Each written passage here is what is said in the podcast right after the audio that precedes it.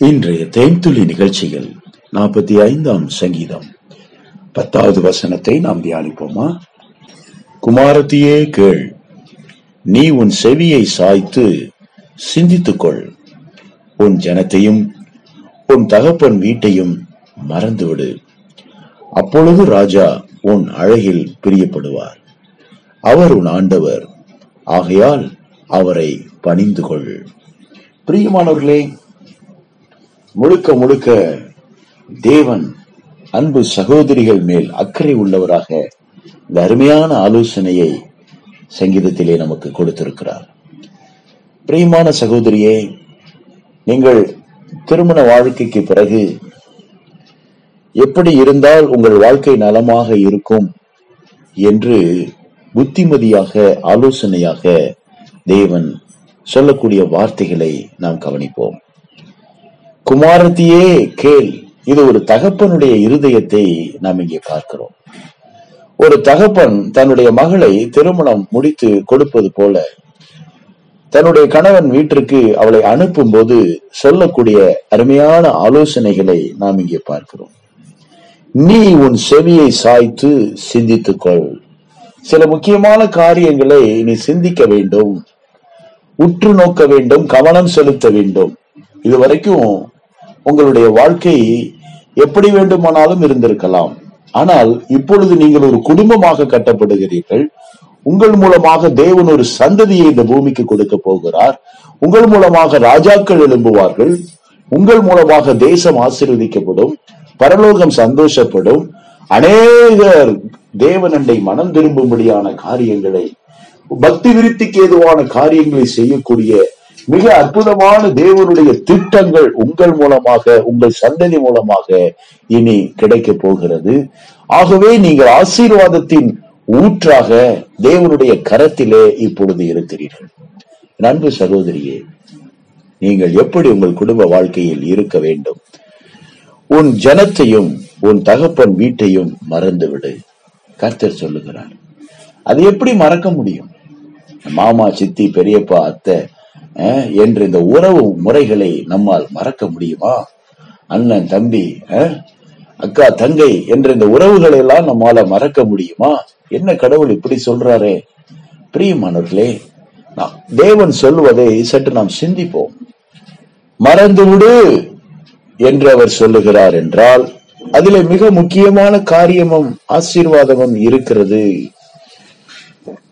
சரி என்னுடைய ஜனத்தை மறந்து விடுன்னு சொல்றத கூட ஒரு பக்கம் சேர்த்துக்கலாம். உன் தகப்பன் வீட்டை மறந்து விடு என்று எப்படி கத்த சொல்லலாம் என்று சிலர் நினைப்பாங்க. பிரியமானவர்களே நான் பிறந்து வளர்ந்து என் தகப்பனுடைய அன்பையும் என் தாயினுடைய நேசத்தையும் நான் வளர்ந்த என் வீட்டையும் நான் எப்படி மறப்பேன்?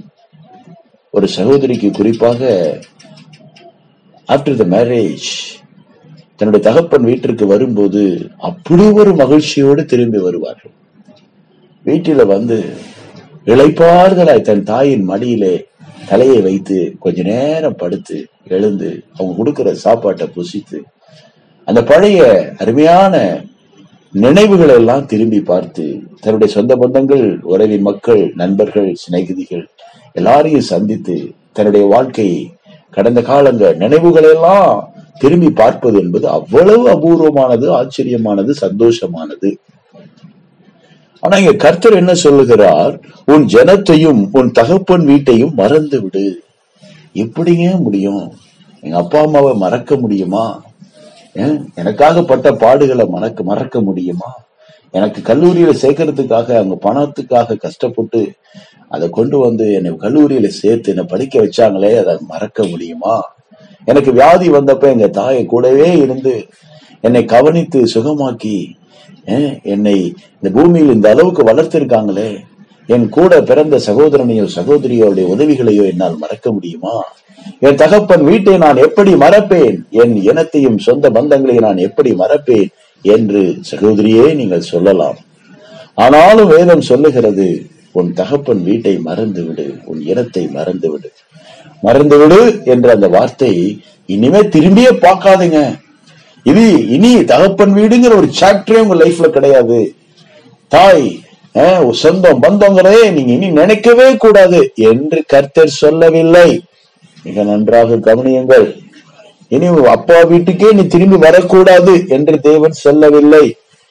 சொந்த பந்தங்கள் நினைக்கவே கூடாது அவங்கள்ட்ட போன் பண்ணவே கூடாது பேசவே கூடாது என்று தேவன் சொல்லவே இல்லை. மறந்து விடு என்றால் அதை விட மிக முக்கியமாக நீ அன்பு கூற வேண்டிய ஒரு குடும்பம் உன்னுடைய கரங்களிலே கொடுக்கப்பட்டு இருக்கிறதே உன் கணவனை அதிகமாய் நீ நேசிக்க வேண்டும். உன் பெற்றோரை விட உனக்கு தேவன் கொடுத்திருக்கிற புதிய வாழ்க்கையை நீ மதிக்க வேண்டும். அந்த வீட்டாரை நீ மதிக்க வேண்டும். உனக்கு அங்கே கொடுக்கப்படுகிற சொந்த பந்தங்களை நீ அதிகமாய் நேசிக்க வேண்டும்.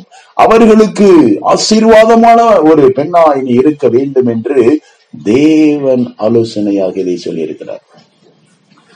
கல்யாணம் கட்டிட்டு போன வீட்டுல எங்க அப்பா அப்படி எங்க அம்மா இப்படி எங்க அத்தை இப்படி எங்க மாமா இப்படி அவங்க எல்லாம் அப்படி எனக்கு கவனிச்சாங்க தாங்குனாங்க. நீங்க என்ன பண்றீங்க? இது என்ன சாப்பாடு?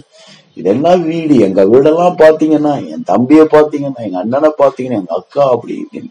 நாங்க வளர்ந்தது அப்படி. எங்க அப்பா எங்களுக்கு இப்படி வாங்கி கொண்டாந்து கொடுப்பாங்க. இப்படி செய்வாங்க. இப்படி வாழப்போன வீட்டுல தன்னுடைய அப்பாவை பற்றி அம்மாவை பற்றி சொந்த பந்தங்களை பற்றி தன் வளர்ந்த வீட்டை பற்றி சாப்பாடை பத்தி எல்லாம் பேசினால் அவர்களுக்கு அங்கே கோபம் வரும். பிரியமானவர்களே வருத்தங்கள் வரும் பிரச்சனைகள் வரும் வாக்குவாதங்கள் வரும் சண்டைகள் வரும் பிரிவினைகள் வந்துவிடும்.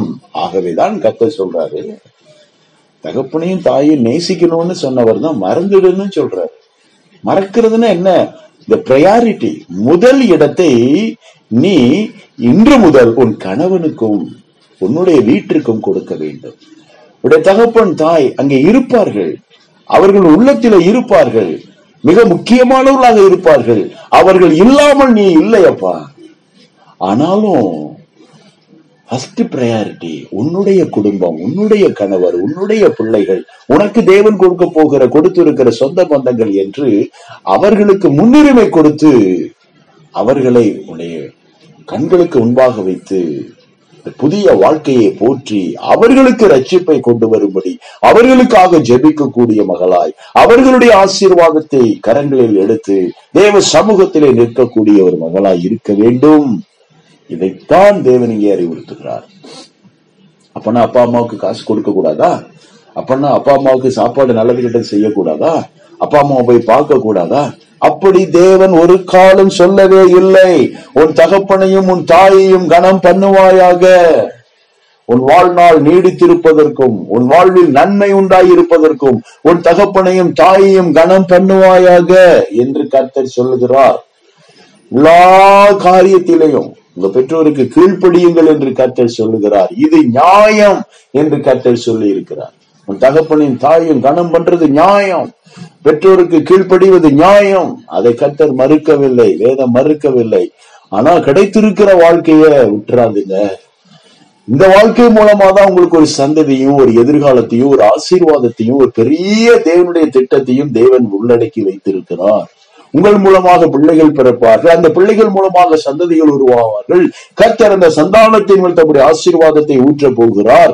அவர்களை ஆசீர்வதித்து அதில் ராஜாக்களை உருவாக்க போகிறார். தேவனுடைய ஊழியக்காரர்கள் உங்கள் மூலமாக உருவாக்கப்பட போகிறார்கள்.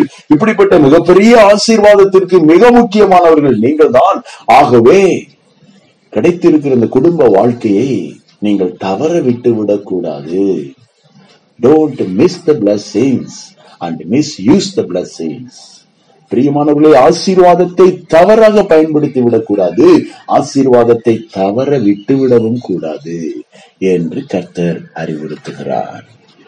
பிரியமானவர்களே அப்பொழுது ராஜா உன் அழகில் பிரியப்படுவார். ராஜாதி ராஜா கர்த்தாதி கர்த்தர் உன் அழகில் பிரியப்படுவார். உடைய கணவர் உனக்கு ஒரு ராஜாவாக இந்த பூமியிலே இருந்து உன் அழகில் பிரியப்படுவார். உன்னை படைத்த தேவன் ராஜாதி ராஜாவாக இருந்து பிரலோகத்தின் தேவன் உன் வாழ்க்கையை பார்த்து பிரியப்படுவார். கர்த்தர் உன்னை ஆசீர்வதிப்பார். ஆண்டவராகிய நாமத்தில் ஆசீர்வதிக்கிறோம். ஆசீர்வதித்து ஜெபிக்கிறோம். நல்ல பிதாவே. ஆமேன்.